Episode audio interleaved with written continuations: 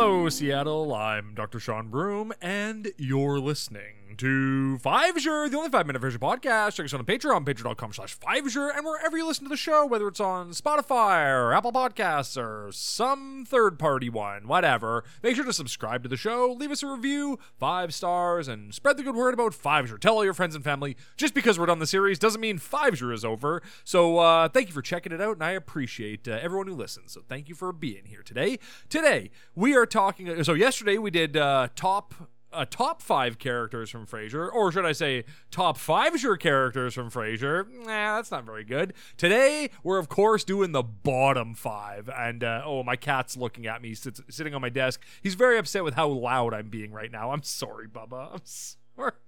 Oh, he hates these characters too. They're all trash. So let's start with the bottom. Uh, number one on this list. Well, not not the first person I'm going to list off is of course Lana. Remember her, that wretched woman that Frasier had a crush on in high school, and then she came back into his life, and stupid idiot Frasier just got deeply ingrained in her life for no reason. It was like tutoring her son and shit. It was like using her to get with a friend of hers, and then that all blew apart, and then he was still in Lana's life, and they were having having like little nice moments together. I'm like, Frasier, you gonna marry this horrible woman? Which would have been totally appropriate because Frasier is a is a scumbag and Lana's a horrible person, and they would have been perfect together. They would have been they, they are the perfect fit for each other. Uh, she, he's like brainy and nerdy and up his own ass, and she's just a totally mean, awful person. So well, anyway, Lana sucks and I don't like her, and she just kind of disappears from the show at a certain point. So I am feeling that audiences didn't enjoy her either, and they were just like, well, just never see her again.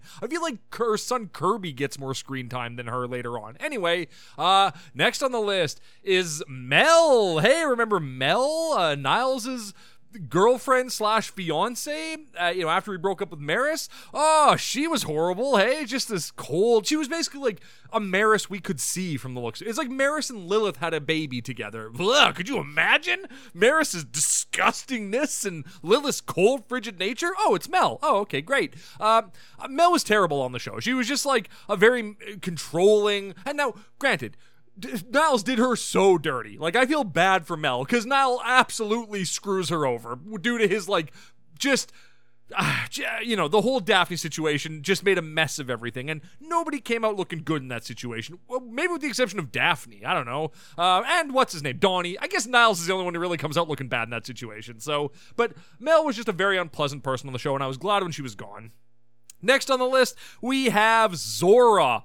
Ugh, I swear this list isn't all women. I'm just realizing now that most of this list is women, and that's that's more of a testament to the show and uh, their inability to. Well, they, they wrote a lot of great women on the show, but they also wrote a lot of women that you could describe as bitches. Gotcha. Zora's not one of those, but she's just like her. She's from the worst episode of the series. She's like part of the worst family. Like, I just the Greek thing sucks. I hate it. Uh, next on the list is Simon, Daphne's brother. Simon sucks. I never found him funny. Uh, he's just this drunk ass who just like bumbles his way into their life, hits on everybody, and then leaves. Roz is like into him, but Roz has terrible taste in men. So I don't know. Simon sucks. And number one on this list, I said this list was in no particular order, but this one's number one. Number one is Dr. Frasier Crane. Frasier is such a friggin' bozo. I I I hate Frasier. like I love the show, all the characters on it, the journey, it's all great, but Frasier Crane as a person is just a scumbag. Just a greedy, selfish scumbag who just uses people for his own benefit and like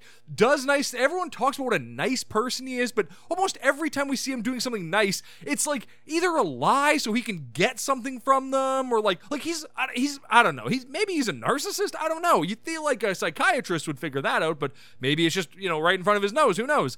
But uh, yeah, I just Frasier is. Uh, Ugh, yuck, Frasier. But also, hey, hey baby, I hear the blues are calling. Toss salads and scrambled eggs.